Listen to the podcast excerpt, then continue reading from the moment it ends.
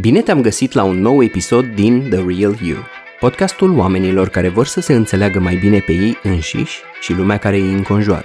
Astăzi descoperim împreună cum facem să ne înțelegem mai bine unii cu alții, iar scopul meu până la final este exact ăsta. Hai să începem!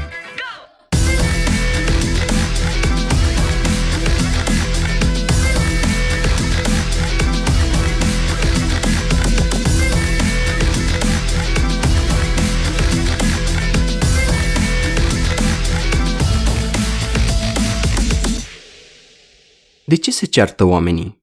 Cum putem să facem să ne înțelegem și noi mai bine? Da, de ce s-a supărat pe mine? Și cum abordez eu subiectul ăsta extrem de delicat cu persoana iubită? Episodul de astăzi își propune să răspundă la întrebările de mai devreme și alte câteva în plus. Pe măsură ce asculți acest episod, gândește-te la cineva cu care comunici bine.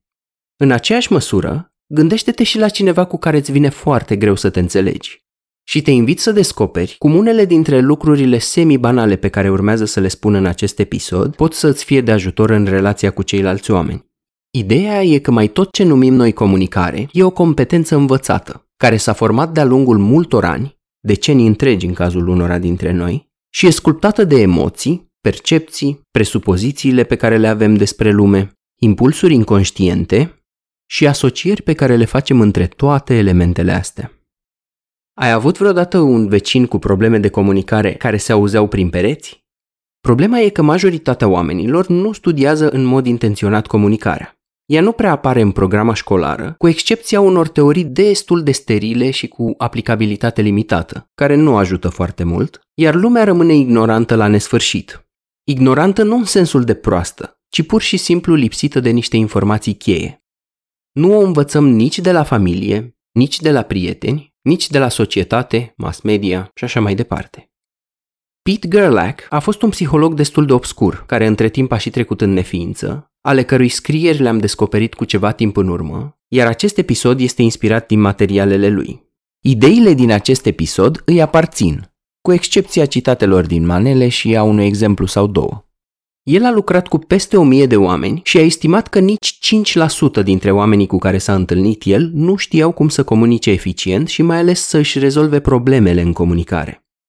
Lipsa asta de conștientizare aduce mult stres în relații, vine cu costuri mari și afectează majoritatea familiilor, care pasează mai departe rănile despre care am vorbit în episodul cu trauma complexă. Orice comportament perceput care provoacă o reacție emoțională, fizică sau spirituală în cineva poate fi considerat comunicare. Comunicăm atât cu alți oameni cât și cu noi înșine, sub forma gândirii. E imposibil să nu comunici.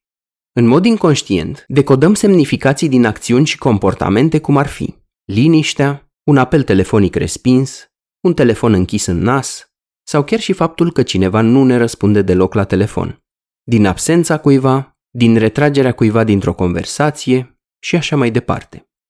Gândește-te la asta data viitoare când auzi expresia nu a mai dat niciun semn, că poate a mai dat, dar sub altă formă.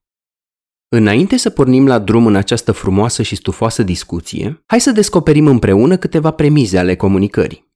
Motivul principal pentru care comunicăm este ca să ne împlinim nevoile respectiv să reducem disconfortul pe care îl presupun nevoile noastre neîmplinite. Acum, nu știu dacă ai mai auzit vreodată perspectiva asta.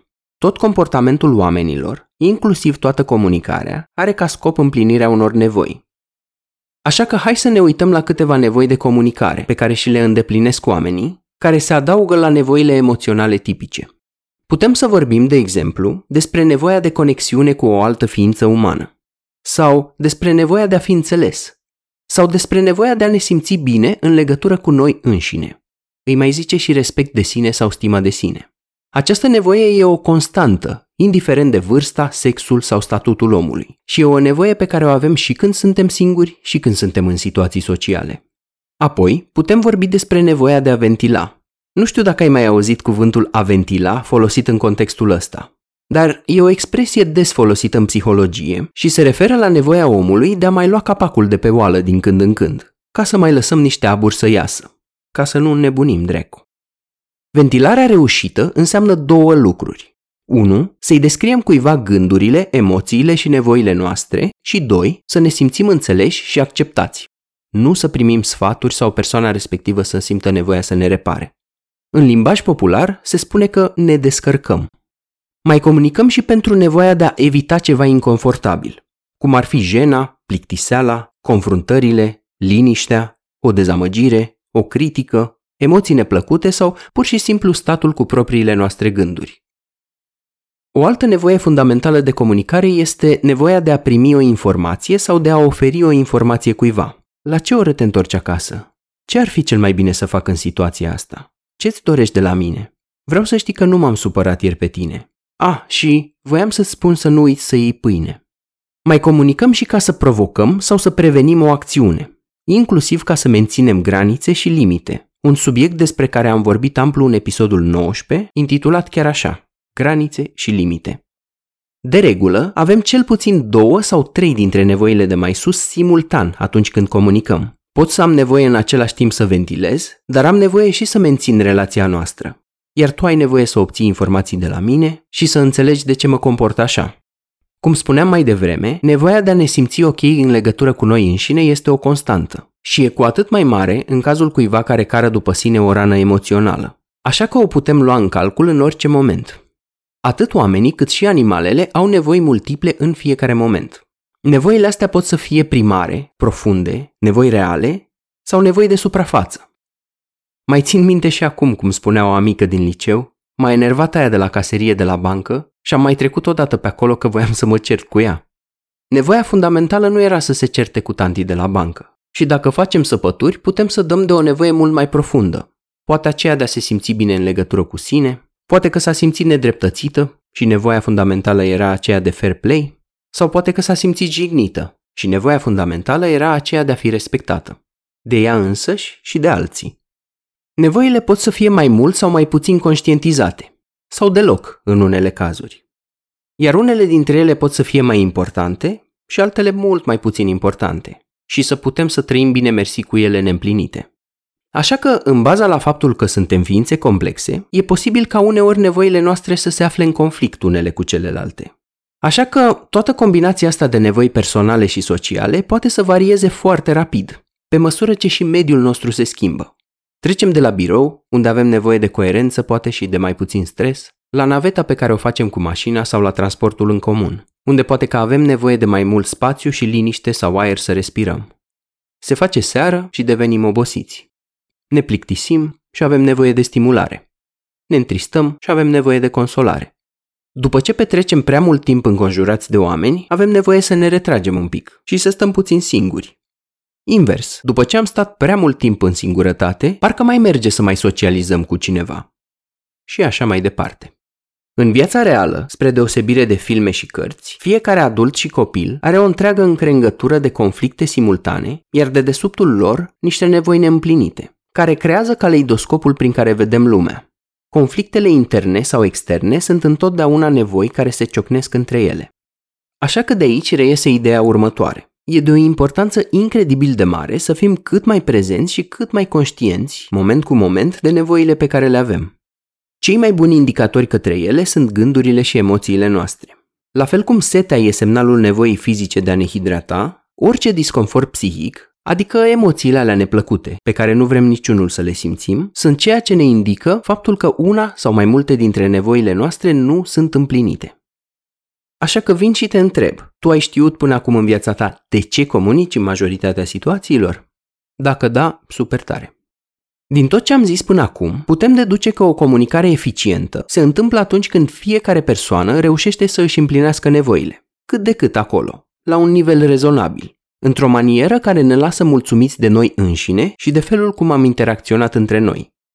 Or, ăsta nu e lucru ușor. Șansele ca acest lucru să se întâmple sunt mici, Așa că nu e de mirare că oamenii se ceartă și își încheie conversațiile frustrați. Așa că dacă ar fi să iei un singur lucru util din episodul ăsta, iată ce-ți propun. Te va ajuta foarte mult să fii conștient sau conștientă atât de nevoile tale, cât și de nevoile celuilalt atunci când interacționezi cu cineva. De ce am spus că șansele sunt mici să ne înțelegem? Pentru că, probabilistic vorbind, există mai multe scenarii în care nu ne iese decât cele în care ne iese. Iată câteva combinații posibile. Nevoile tale au fost împlinite, dar ale mele nu. Sau invers, ale mele da, ale tale nu. Sau, cel mai rău dintre cazuri, nici ale mele, nici ale tale. Și abia la urmă avem cazul fericit în care amândoi am obținut ceea ce voiam. Iar totul depinde de ceea ce simțim în acest moment. Uneori suntem mai dificil de mulțumit, alteori ne mulțumim mai ușor. A doua premiză de la care vreau să plecăm sunt sigur că ți-e familiară. Cu siguranță știai că toată comunicarea se întâmplă pe trei canale simultan. Verbal, prin cuvintele rostite, paraverbal, și aici ne referim la trăsăturile vocii, tonalitatea cu care vorbim, accentul pe care îl punem pe anumite cuvinte, iar la toate astea se mai adaugă și sunetele pe care le scoatem care nu reprezintă cuvinte. Mhm. Mm. Eh. Mm. Iar al treilea canal pe care comunicăm este cel non-verbal, prin limbajul corpului, privire și expresiile feței. Este fascinant să te uiți cum inclusiv culoarea feței li se schimbă oamenilor în funcție de anumite emoții puternice.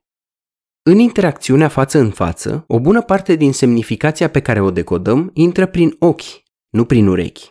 De multe ori, cea mai puțin importantă parte a comunicării o reprezintă cuvintele în sine. Problema e că suntem învățați încă din copilărie că ele sunt cele mai importante. Așa că fac o mică pauză și te întreb. Cât de conștient sau de conștientă ești de cele trei niveluri ale comunicării atunci când vorbești cu cineva? Mulți dintre noi nu suntem mari maestri și poate că nu decodăm nici măcar o treime din ceea ce exprimă nonverbalul și paraverbalul omului. Apropo de limitarea comunicării la nivelul cuvintelor, întotdeauna chatul și instant messaging-ul mi s-au părut o caricatură la adresa comunicării. Cei drept sunt o caricatură necesară, căci cu toții le folosim. Numai că toată comunicarea asta prin text e atât de chioară, încât a devenit foarte repede evident că suntem nevoiți să folosim niște simboluri să compensăm pentru lipsa expresiilor faciale, emoticoane sau emojis. Al doilea alfabet, care a intrat deja în obișnuința oamenilor și care compensează tocmai deficitul ăsta imens al comunicării prin text. În cuvintele lui Giuliano, Mario Stan și Bulgăraș, nu e zi să nu mă uit când mă trezesc dimineața pe WhatsApp, pe Instagram, pe Facebook, pe tot ce am. Să te văd când ai intrat, să spun viață, te-am pupat și un emoticon ți-am dat. Existența celor trei canale e și motivul pentru care una dintre regulile de aur în comunicarea prin e-mail este următoarea. Ceea ce poate fi înțeles greșit, va fi înțeles greșit. Tot în ideea asta, am văzut că există online o platformă de psihoterapie care își face o grămadă de publicitate pe net, unde terapia se întâmplă în modul text, prin instant messaging, în care nu-ți vezi niciodată terapeutul la față. Asta chiar mi se pare dubios pentru că în terapie chiar e foarte mare nevoie de non-verbal. De exemplu, dacă un client îmi descrie o situație și eu îl întreb, auzi, da, cum te-a făcut asta să te simți? Și el îmi spune, mm, bine. E clar că nu s-a simțit extraordinar de bine, din nuanțele vocii și nu numai. Dacă mi-ar fi scris cuvântul bine pe chat, eu n-aș fi prins nuanța asta. Mulți dintre clienți nu știu să-și identifice nevoile și să-și le comunice. Așa că e nevoie să folosim interpretarea psihologică, să încurajăm să le recunoască și să le aducă un pic mai la suprafață. Așa că te încurajez să asculți și cu ochii și cu urechile, pentru că dacă ești prezent sau prezentă și conștientizezi toate cele trei dimensiuni ale comunicării, poți să detectezi nuanțe, inconsecvențe și faimoasele mesaje cu dublu înțeles. Ligiana Petre, psiholog și autoarea cărții Spectacolul minții, muzică, voce, terapie, îmi spunea la un moment dat cât de fascinant poate să fie dacă îți propui să asculți cu mare atenție nuanțele fine din vocea cuiva atunci când vorbește.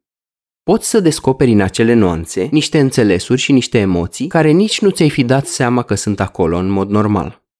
Milton Erickson, părintele terapiei ericksoniene și al curentului strategic în psihoterapie, ajunsese să își dezvolte niște abilități de percepție aproape supraomenești. Felul cum s-a întâmplat asta e că omul a suferit de poliomielită și a existat o perioadă în viața lui în care era complet paralizat și tot ce putea să miște în corpul lui erau globii oculari. Așa că singura activitate pe care o avea de făcut în timpul acelor zile era să se uite și să observe, în cuvintele lui, am descoperit cum surioarele mele pot să ofere un măr și în același timp să îl păstreze pentru ele. Așa că atunci când lucra cu clienții lui, le spunea lucruri de genul Observ că atunci când vorbești despre conflictul cu soțul tău, îți miști verigheta de pe degetul inelar în sus și în jos. Sau am observat cum se mișcă în stânga și în dreapta vârful pantofului tău atunci când vorbești despre acest subiect. Această tehnică mai este folosită și în terapia gestalt. Așa că dacă te obișnuiești să vezi toate astea, vei putea să o întrebi pe colega ta pasiv-agresivă. Maria, tu ce părere ai despre ce am discutat până acum? Ție cum ți se pare? La care, drept răspuns, ea poate ori să formuleze o nemulțumire clară, ori să spună, ei, lasă că e, e ok, în timp ce limbajul corpului ei zice du-te dracu de aici. Iar tu poți să revii și să spui, și totuși e important să știm și părerea ta. Vestea bună e că dacă nu te-ai descurcat foarte bine până acum la capitolul ăsta, toate lucrurile astea pot fi învățate. Și da, merită să te preocupi de domeniul ăsta ca să îți crești satisfacția față de viață și să îți reduci disconfortul emoțional al fiecărei zile. Așa că hai să vedem care sunt câteva tehnici pe care putem să le aplicăm ca să ne înțelegem și noi mai bine. Prima dintre ele o putem numi prezența și conștientizarea cât mai deplină. Ziceam mai devreme că motivul pentru care comunicăm este ca să ne împlinim diverse nevoi. De aici rezultă că e important să știu ce naiba se întâmplă înăuntrul meu atunci când vorbesc cu tine, asta fiind conștientizarea de sine, dar și ce se întâmplă înăuntrul tău. Aici vorbim despre empatie. Poate să mai fie de mare ajutor și să conștientizez ce se întâmplă între noi, procesul comunicării, și să-mi dau seama, de exemplu, dacă avem un mare elefant albastru între noi pe canapea și ce se întâmplă în jurul nostru, în mediul în care ne aflăm. Lumea în care trăim ne bombardează cu stimul de toate felurile, încercând să ne facă să bem cola, să mâncăm chipsuri, să ne uităm la Netflix și așa mai departe. Și nu ne încurajează mai deloc să practicăm ceea ce se numește mindfulness, atenția de plină și neutră acordată fiecărui moment. Bun, acum, ca să înțelegem mai bine treaba asta cu conștientizarea și cu prezența, hai să folosim metafora unei bule de săpun și să ne imaginăm că fiecare dintre noi are una. Închipuie-te pe tine și o persoană cu care ți-ai dori să te înțelegi mai bine. Avem patru scenarii posibile atunci când vine vorba de conștientizare. În primul scenariu, fiecare e în bula lui de săpun, adică fiecare se focalizează pe propria persoană, pe propriile emoții și pe propriile nevoi și îl doare la basket de celălalt. Asta se întâmplă atunci când abia aștepți să vină rândul tău să vorbești, de exemplu, și atunci când asculți ca să răspunzi, nu neapărat ca să înțelegi și ca să meargă bine treaba între voi. Și apoi, noi așa, ne întrebăm de ce nu ne înțelegem. Păi nu? În scenariul 2, poate după ce ai ascultat episodul ăsta, îți propui să ai o bulă de săpun care să vă cuprindă pe amândoi Adică ești conștient sau conștientă și de nevoile și de emoțiile tale și în același timp încerci să aproximezi cu empatie care ar putea să fie emoțiile și nevoile persoanei cu care vorbești. Însă în scenariul 2, bula celuilalt rămâne limitată tot la propria persoană și îl doare la basket de tine. Pentru că ori nu știe, ori nu poate mai mult, deocamdată. Apoi, scenariul 3 este scenariul ideal, pentru că deja ați ajuns ca fiecare să aveți o bulă de săpun care vă cuprinde pe amândoi. Deci, vă preocupați amândoi atât de emoțiile proprii cât și de ale celuilalt. Așa că dacă mai vrei să iei încă ceva util din episodul ăsta, ia ideea asta. Discută cu partenerul tău și propuneți-vă să fiți amândoi prezenți și conștienți unul de celălalt în timp ce vorbiți. Și descoperiți cum vi se schimbă interacțiunea. Iar apoi, dincolo de cele trei scenarii de până acum, îl avem și pe al patrulea, în care unul sau amândoi partenerii nu au niciun fel de bulă, pentru că nu se focalizează pe momentul prezent, iar mintea lor e în altă parte, ori în trecut, ori în viitor, ori pe vreun sentiment difuz de frică, îndoială, dubii, furie, mai degrabă decât pe felul cum se desfășoară dialogul dintre voi și cum vi se schimbă starea și nevoile de la un moment la altul. Așa că data viitoare când comunici cu cineva, adu-ți aminte să vizualizezi acest balon de săpun și să te folosești de metafora asta. Și nu te blama dacă nu ți iese din prima, sau dacă îți dai seama, uitându-te înapoi, că nu ți-a ieșit. După ce o viață întreagă am repetat un lucru, e nerezonabil să ne așteptăm ca el să se schimbe peste noapte. Dar, cu practică, dublată de răbdare și perseverență, ai o șansă din mai multe să faci să iasă asta. Simptomele unei bule restrânse, care conține doar propria persoană, sunt astea. Persoana folosește des referințe la sine. Eu, al meu, pe mine, pentru mine, și așa mai departe. Persoana pare să ține mai degrabă un monolog, în loc să aveți un dialog real, în care să pasați mingea de la unul la celălalt. În aceeași măsură, evită și contactul vizual direct. Și nu prea pune întrebări, sau dacă le pune, le pune așa, din datorie, sau ca să-și confirme că îi asculți monologul și că ești de acord cu el sau cu ea. Altfel zis, nu arată prea multă empatie pentru partenerul de dialog. și nu reformulează aproape niciodată ce i spus. Pentru că ori nu-i pasă, ori nu poate să se focalizeze dincolo de propria persoană, pentru că, probabil, propriile emoții sunt mult prea copleșitoare în momentul prezent. Iar când vorbește celălalt, arată semne subtile sau evidente de plictiseală sau de nerăbdare să preia din nou cuvântul. Rezultatul unei bule restrânse este un sentiment de frustrare, senzația că nu te aude și nu te ascultă, până când te decizi să confrunți persoana în legătură cu asta. Problema e că majoritatea oamenilor răniți vor prefera mai degrabă să nege faptul că au o problemă, să te ia peste picior, să se justifice, mai degrabă decât să vrea sau să poată să facă cel mai mic efort ca să-și corecteze stilul de comunicare. Sună cunoscut? Așa că nu te aștepta neapărat la minuni dacă încerci să discuți despre bule de săpun cu partenerul de dialog, dar, cum se spune, încercarea moarte n-are. Invers, un balon de săpun de conștientizare care vă cuprinde pe amândoi poate fi recunoscut după următoarele simptome. Există un echilibru între cuvintele care fac referință la mine, la tine și la noi. Există un schimb real de informații între noi, iar mingea trece dintr-o parte în alta. Nu ne întrerupem unul pe celălalt, ci conversația tinde să curgă natural. Ne privim în ochi și suntem atenți la limbajul non-verbal al celuilalt. Ne adresăm întrebări oneste și deschise despre ceea ce simțim, cum vedem lucrurile, cum gândim și ce anume are nevoie fiecare. O altă tehnică pe care o putem folosi o putem numi claritate. Ea combină trei factori. Focalizarea pe momentul prezent, până când ambii parteneri simt că și-au împlinit nevoile, folosirea intenționată a unui vocabular de cuvinte care descriu foarte clar gândurile tale, percepțiile tale, ce vezi, ce auzi, emoțiile tale și nevoile tale și evitarea intenționată a ambiguităților și a generalităților. Niște chestii, avem nevoie să vorbim niște lucruri, avem niște probleme și așa mai departe. Și evitarea intenționată și a expresiilor de tip grenadă, care au o rezonanță negativă în psihicul unui om. Prost, nesimțit, jalnic, egoist, nenorocit și așa mai departe. O altă tehnică o putem numi săpături până la rădăcină. Cum am stabilit mai devreme, există o diferență fundamentală între nevoile de bază și cele de suprafață.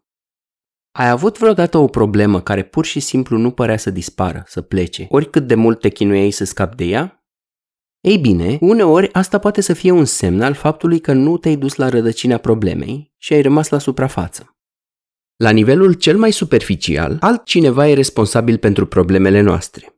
Soția mea e de vină, copilul meu nu mă ascultă, societatea, cultura sau sistemul. Așa că ei au nevoie să facă ceva sau să se schimbe, nu eu. La următorul nivel de profunzime, cel intermediar, încep să împart responsabilitatea între mine și ceilalți oameni. Deci intru și eu pe acolo prin ecuație pe undeva. Iar la nivelul cel mai profund, îmi identific nevoile de bază și îmi dau seama și că eu sunt responsabil pentru a mi le împlini. Nu mai știu care speaker american a dat exemplul ăsta foarte amuzant. Atunci când intri în road rage, adică acele conflicte pe care le au șoferii în trafic, când cineva îți taie fața și te face să frânezi brusc și o singură milisecundă vă despărțea de un accident nașpa, cât de ciudat ar fi să cobori geamul și să strigi la celălalt șofer, mă simt vulnerabil! Așa că în teorie e simplu, dar în practică nu. E mai ușor să mă plâng că partenera mea nu mai încetează să mă critique și să mă blameze și cu totul altceva este să recunosc că aș avea probleme cu propria mea masculinitate, de exemplu. Sau că am nevoie să mă accept și să mă iubesc mai mult pe mine însumi. Și invers, partenera mai bine mă critică și mă bălăcărește decât să se uite în interior și să descopere un ghem de anxietate și nesiguranță proprie. E mai ușor și mai la îndemână să arăt cu degetul în exterior și să cer lumii să se schimbe spunând celălalt e de vină. Eu nu am nevoi neîmplinite. Cine eu? Nu, boss.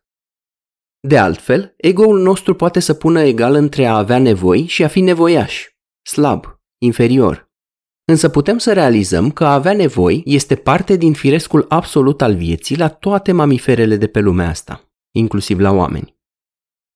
Să-mi recunosc nevoile de bază necesită insight, vulnerabilitatea aia despre care tot vorbește Brené Brown și uneori e nevoie să recunosc că nu știu ceea ce nu știu.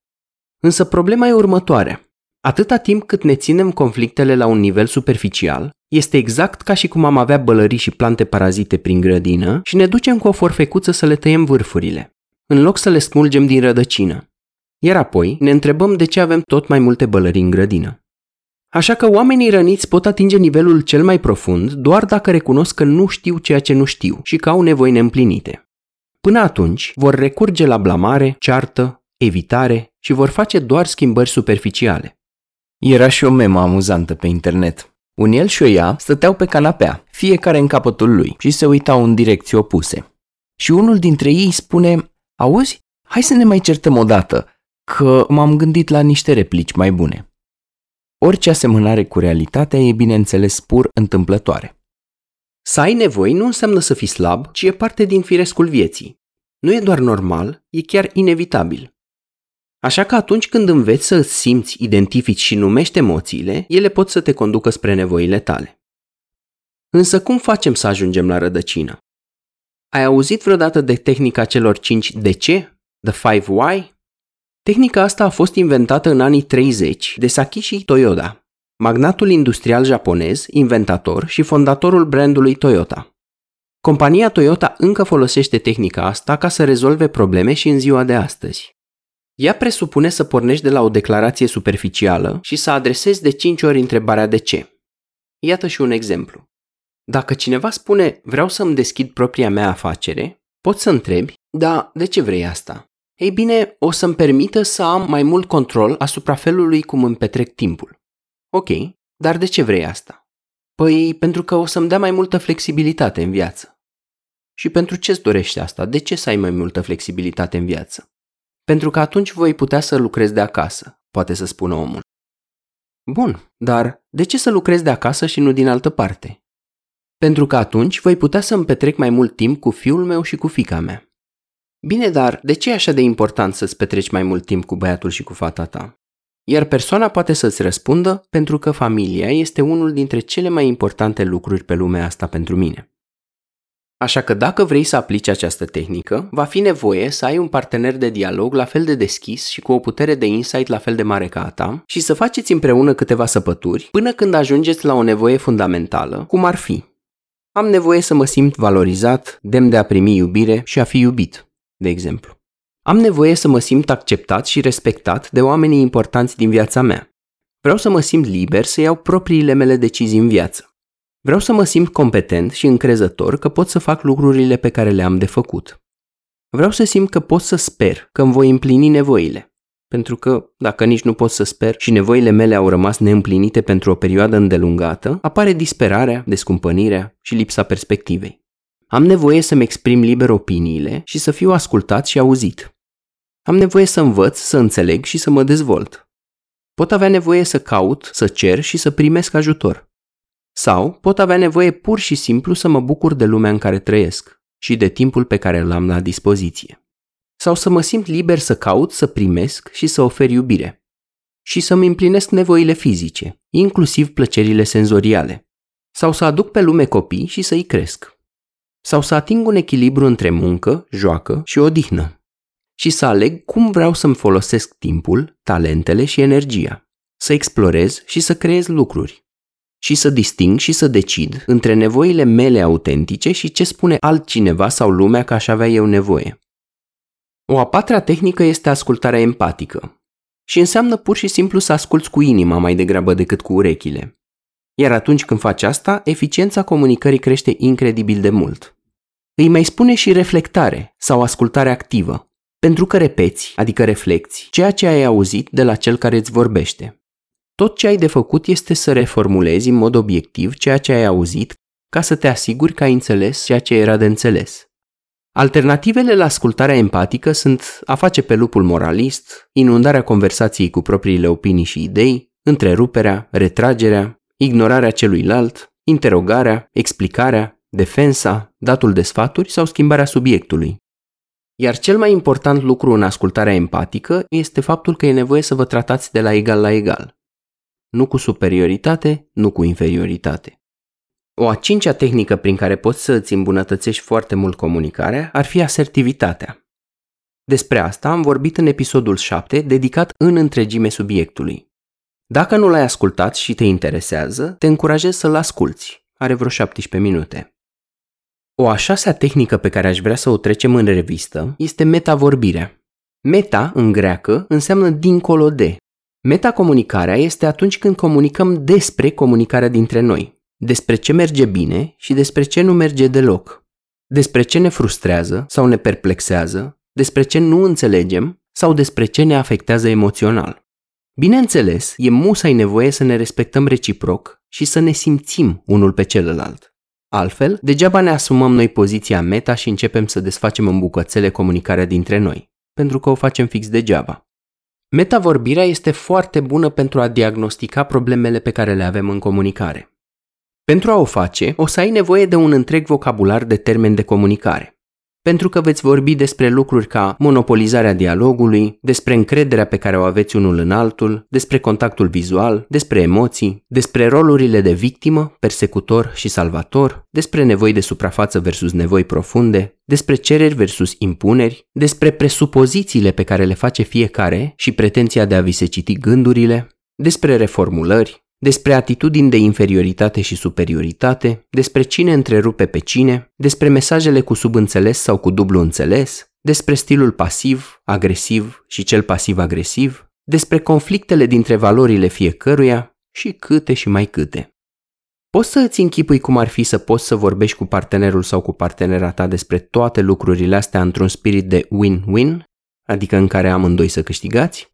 Metavorbirea, în esența ei, este un efort cooperativ, colaborativ, de a vorbi despre procesul comunicării dintre noi. Fiecare dintre noi își dezvoltă propriul lui vocabular și propria manieră de a face chestia asta. Însă esența procesului rămâne mereu aceeași. Observații clare și obiective despre felul cum comunicăm. Nu plângeri, nu judecăți, nu reproșuri. Da? Hai să luăm un exemplu. Să presupunem că încerci să vorbești cu persoana X, iar persoana X te tot întrerupe. Asta te face să simți că nu te respectă, că nu te ascultă și asta îți crește nivelul de iritație și de frustrare. Așa că decizi în mod conștient să faci un comentariu ferm, dar respectuos, în care îi spui X, am observat că de multe ori încep să vorbești înainte ca eu să termin. Simt că nu mă asculți până la capăt și asta mă face să mă simt iritat și frustrat. Poți ori să te oprești aici, ori să adaugi. Îți dădeai seama de faptul că faci asta? Mi-ar plăcea să mă lași să termin ce am de spus și apoi să-mi răspunzi. Ceva de genul ăsta, unde ultima afirmație e o cerere clară și fermă. Hai să mai luăm câteva cazuri tipice care îi macină pe mulți oameni. Dacă ceva se simte ciudat în interacțiunea dintre voi, dar nu știi ce anume, poți să spui chiar asta. Ceva nu pare în regulă în dialogul dintre noi, dar nu-mi dau seama exact ce. Dacă ai un sentiment de superioritate sau de inferioritate față de omul cu care vorbești și ai vulnerabilitatea să-i mărturisești asta, poți să-i spui. Simt că am o atitudine critică față de tine acum și asta mi afectează felul cum văd lucrurile și cum reacționez la tot ce spui. Sau, mă simt un pic intimidat sau intimidată de situație și sau de tine. Ai vrea să lăsăm un pic subiectul deoparte și să vorbim despre problema asta? Dacă nu știi care sunt nevoile persoanei, poți să întrebi. Ai putea să-mi spui ce anume ai nevoie de la mine? Sau ai putea să-mi spui ce ai avea nevoie ca să te simți împăcat sau împăcată în legătură cu situația asta? Dacă nu poți să te concentrezi într-o interacțiune, poți să spui în momentul ăsta nu pot să mă focalizez pe subiect. Din cauza, și aici descrii situația care te împiedică să o faci. De exemplu, din cauza că am primit o veste foarte proastă despre cineva din familia mea și asta mă afectează. Ai vrea să discutăm în alt moment, când mă simt mai ok și pot să fiu cu tine 100%? Dacă se poate, specifică și un moment când propui să reluați discuția. Gen, hai să vorbim mai după amiază când sper să-mi revin. Dacă nu te simți confortabil să îți exprimi furia în mod safe, îmi pare rău, dar mă simt realmente iritat sau iritată din cauza faptului că, și aici faci referință la un comportament foarte clar și specific care te-a deranjat. Ai vrea să vorbim puțin despre asta? Dacă nu înțelegi gândurile partenerului de dialog, nu cred că am înțeles foarte bine. Ai putea să-mi explici altfel? Sunt un pic confuz. Ai putea să rezumi asta în câteva idei? Sau ce ai nevoie să știu despre asta? Dacă partenerul te plictisește cu ceea ce îți povestește și nu-i mai tace gura, poți să-i spui X, mi-e greu să-mi mențin interesul în legătură cu povestea. Ai vrea să rezumi în câteva idei sau să-mi spui ce e cel mai important să știu în legătură cu asta? Mi se pare mult mai ok să faci asta decât să te plângi apoi, vai doamne, mi-am puiat capul. Mi-a făcut capul calendar. Nu mai scăpam de el sau de ea. Mulți oameni, când sunt plictisiți de interlocutorul lor, continuă să dea din cap și să rămână acolo agățați și angajați într-o conversație care nu le place, ca și cum ar fi ok cu asta. și apoi pleacă frustrat din interacțiune. Două întrebări aproape magice în multe situații de neînțelegere pot să fie astea. Ce ai nevoie de la mine? Sau, cum vezi tu soluția la situația asta? Când primești mesaje cu dublu înțeles, poți să întrebi. X, în timp ce îmi spui că totul e ok, am văzut cum te-ai înroșit la față, ai pufnit și cum ți-ai dat ochii peste cap. Nu știu exact ce să înțeleg. Ai putea să îmi spui dacă e ceva care te deranjează? Sau X, când ai menționat cât de rău ne-am certat aseară, ai spus-o râzând și părea să te amuze. Ai putea să mă ajut să interpretez chestia asta? Dacă faci o presupoziție despre tine sau îți termină propozițiile, poți să-i spui încep să fiu deranjat sau deranjată de faptul că faci toate presupozițiile astea despre mine. Acum, gândește-te la propriile tale situații de viață în care ți-ai fi dorit să faci un astfel de comentariu și gândește-te cum ai pune problema. Apropo, dacă mergi la terapie de cuplu, îți garantez că o bună parte dintre tehnicile pe care le va folosi terapeutul cu tine, fix pe asta se vor focaliza. Pe conștientizare, pe prezență, pe identificarea nevoilor, pe diagnosticarea comunicării și pe efortul conștient de a comunica și altfel, de a comunica despre felul cum comunicați. Altfel spus, va aplica cel puțin o parte dintre lucrurile pe care le-am enumerat ca să vă faciliteze un proces prin care să vă îmbunătățiți comunicarea și să vă înțelegeți și voi mai bine. Iată încă niște idei care pot să-ți fie de folos. Folosește numele partenerului de dialog în metacomentariile pe care le faci. Pentru problemele sensibile, plănuiește-ți dinainte intervenția. Când ajungi să acumulezi multă experiență în a face chestia asta, o să poți să faci astfel de comentarii spontan și o să-ți vină natural. Dar până atunci, e mai bine să le planifici un pic dinainte. Formulează-ți ideea pe cât de scurt și de obiectiv posibil, ca să minimizăm neînțelegerile și predicile și plângerile. Și devină conștient sau conștientă de așteptările pe care le ai de la partener legate de felul cum o să răspundă. Pregătește-te și pentru varianta realistă, în care o să-ți respingă complet sau o să-ți ignore comentariul, sau o să intre în defensă, sau o să fugă de confruntare, sau o să se înfurie și așa mai departe. Așa că dă-ți voie să experimentezi cu diferite abordări și vezi și tu ce se întâmplă. Dacă te simți inconfortabil când faci genul ăsta de comentarii, e un semn că nu ai obișnuința să le faci. Așa că acordă-ți timp. Că dacă era ușor, o făceau toți, nu? Iar dacă persoana răspunde pozitiv, atunci următorul pas este să treceți la faza de rezolvare a problemelor. Iar asta ne aduce la cea de-a șaptea și ultima tehnică pe care o vom descoperi astăzi. Ea e cumva piatra de pe coroana comunicării eficiente și ca să o puneți în practică veți avea nevoie de toate cele șase tehnici descrise mai devreme. Scopul rezolvării de probleme de tip win-win este ca nevoile partenerilor să fie cât de cât satisfăcute la un nivel rezonabil, cât de cât acolo. Așa că hai să vedem care sunt pașii pentru rezolvarea de probleme de tip win-win. Te avertizez de pe acum că e posibil să pară complex la început, dar cu timpul o să vă obișnuiți. În primul rând, verifică dacă ești într-o stare ok. Dacă nu, alegeți alt moment sau coboarați așteptările drastic. În al doilea rând, amândoi partenerii recunosc că există o problemă. Deci, nu neagă faptul că problema e acolo și că are la bază nevoi neîmplinite. În al treilea rând, identificați-vă nevoile primare folosind conștientizarea, prezența și abilitățile de a face săpături la rădăcină. În al patrulea rând, decideți dacă avem de-a face cu un conflict intern, adică e problema mea cu mine, unul interpersonal sau ambele.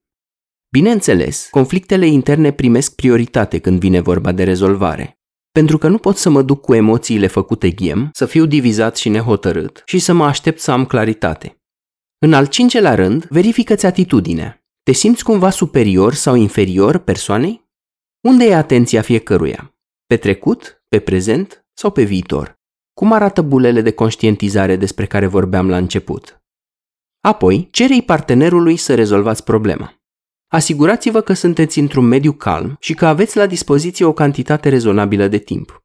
Pentru probleme delicate, poate să fie nevoie de mai mult de o jumătate de oră pentru așa ceva. În al șaptelea rând, confirmați că fiecare persoană și-a înțeles nevoile proprii și pe ale celuilalt. Și asigurați-vă că fiecare are o atitudine de respect și de înțelegere. Cu alte cuvinte, nevoile fiecăruia sunt importante, cu excepția unor crize sau urgențe. Al optulea pas este să decideți împreună dacă avem de-a face cu un conflict abstract, în care vi se ciocnesc opiniile, valorile și prioritățile, sau unul concret, de tip am nevoie de mașină mâine. Și dacă nu cumva aveți nevoie de comunicare diferite. Apoi, setați-vă obiectivele în funcție de ce ați descoperit. Nu vă sfiiți să treceți în revistă și soluțiile care par nonconformiste, contraintuitive, bizare, atipice. Pentru că asta înseamnă, de fapt, brainstorm. Toate ideile sunt luate în calcul. În această fază nu criticăm idei. Nu de puține ori poți să iei o idee nerealistă și să o transformi și să o lucrezi, până când o aduci cu picioarele pe pământ. Sau să iei două soluții incomplete și să le combini între ele, ca să obții una completă. Numai că procesul ăsta e posibil doar când bifăm câteva premize. Prima ar fi că nevoile tuturor sunt importante, nu doar ale mele. A doua e că asta e cea mai bună opțiune disponibilă pe care o avem. A treia este să simțim că suntem coechipieri, nu oponenți, că tragem la aceeași căruță, nu mergem unul în tirifoi și altul în lucernă. Foarte important, e mare nevoie ca nivelul activării emoționale să fie unul rezonabil la fiecare dintre parteneri. Altfel spus, dacă intri cu nervi și cu dragi pe tine în proces, n-ai cine știe ce sorți de izbândă. La un nivel subconștient cei drept, vei gândi ceva de genul am nevoie să-l pedepsesc pe partenerul de conversație, să-i dau o lecție, să-l rănesc, să-i dau perversa. Și văd roșu în fața ochilor la fel ca taurul din arenă și nu reușesc să mă deconectez de la asta, iar șansele să putem rezolva ceva sunt aproape zero. La fel de important este să înțelegem că avem nevoie să ne descoperim nevoile bazale, nu cele de suprafață. Pe alea de suprafață le știm toți și cu ele nu facem mai nimic. Acum, hai să luăm și două exemple unul mai superficial și mai simpluț, altul mai delicat și mai profund. În primul dintre ele, un partener dintr-un cuplu cu o singură mașină spune am nevoie de mașină mâine ca să merg până la dentist și să ajung înapoi acasă până la 5. Asta ar fi nevoia de suprafață. Nevoia fundamentală ar putea să fie ceva de genul am nevoie de siguranță, de siguranța faptului că voi avea un mijloc fiabil cu care să merg din voluntari până în centrul Bucureștiului și să știu sigur că pot să mă întorc până la 5, fără stres și fără ambiguitatea că s-ar putea să găsesc Uber sau nu. Hai să luăm și un caz mai serios. Ion și Ioana formează un cuplu de un an și jumătate încoace. Ioana și-ar dori să fie cerută în căsătorie. Numai că Ion a trecut printr-un divorț care l-a avariat emoțional și material și, dintr-o cauză sau alta, nu vrea să o ceară pe Ioana în căsătorie. Până acum, discuția despre inel și căsnicie s-a desfășurat între ei la un nivel foarte superficial și s-a rezumat la aluzii, mici înțepături și comentarii presărate pe aici pe colo. Dar niciunul nu a identificat sau vorbit despre nevoile cele mai profunde ca să poată să rezolve esența problemei într-un fel sau altul. Dacă ar fi să facă săpături, ei ar putea să descopere, de exemplu, că Ioana se simte nesigură și că are nevoie, la bază, să simtă siguranța că Ion va fi lângă ea. Ion, pe de altă parte, se simte copleșit și îi e teamă de toată drama și scandalul pe care le-a trăit în ultimul divorț, care a reprezentat de altfel unul dintre cele mai urâte episoade din viața lui. De altfel, i-a și spus Ioanei într-o conversație. Mi-e teamă că imediat după căsătorie o să te transformi în cu totul altă persoană. Descoperindu-și nevoile de bază, ei ar putea ori să se căsătorească, ori nu, însă cel mai important ar putea să elimine tensiunea pe care o generează situația asta. A, încă ceva. Dacă descoperirea nevoilor îți provoacă reacții emoționale puternice, cum ar fi vinovăție, rușine, anxietate sau resentimente puternice, recunoaște chestia asta pe față. Nu pretinde, nu te ascunde, nu te văicări și nu fugi de situație. Ți-am promis la început că răspundem la întrebările de ce se ceartă oamenii, cum putem să rezolvăm problemele dintre noi și cum putem să avem discuțiile alea delicate de care se ferește lumea. Acum știm că se ceartă din inconștiență, adică lipsa conștientizării, și că rezolvarea stă în simțirea reciprocă și vorbirea despre vorbire. Sper că a meritat timpul pe care l-ai petrecut ascultând și că ai aflat lucruri pe care ori nu le știai, ori nu le puneai în practică constant. Apropo, amintește-ți acum de ce ai ascultat episodul ăsta. Ce sperai să obții de pe urma lui? Ai primit cât de cât un aport nutrițional decent? Dacă nu, de ce simți că ai avea nevoie? Lasă-ți comentariul pe YouTube, pe blog sau pe unde o fi. ca să nu mai vorbești și eu singur ca televizorul, vorba aia. Eu am fost Petre Bârlea și până data viitoare, ține minte că e o idee mai bună să descoperi ce te macină cu adevărat și vezi ce vrea să te învețe fiecare nevoie neîmplinită. Numai bine!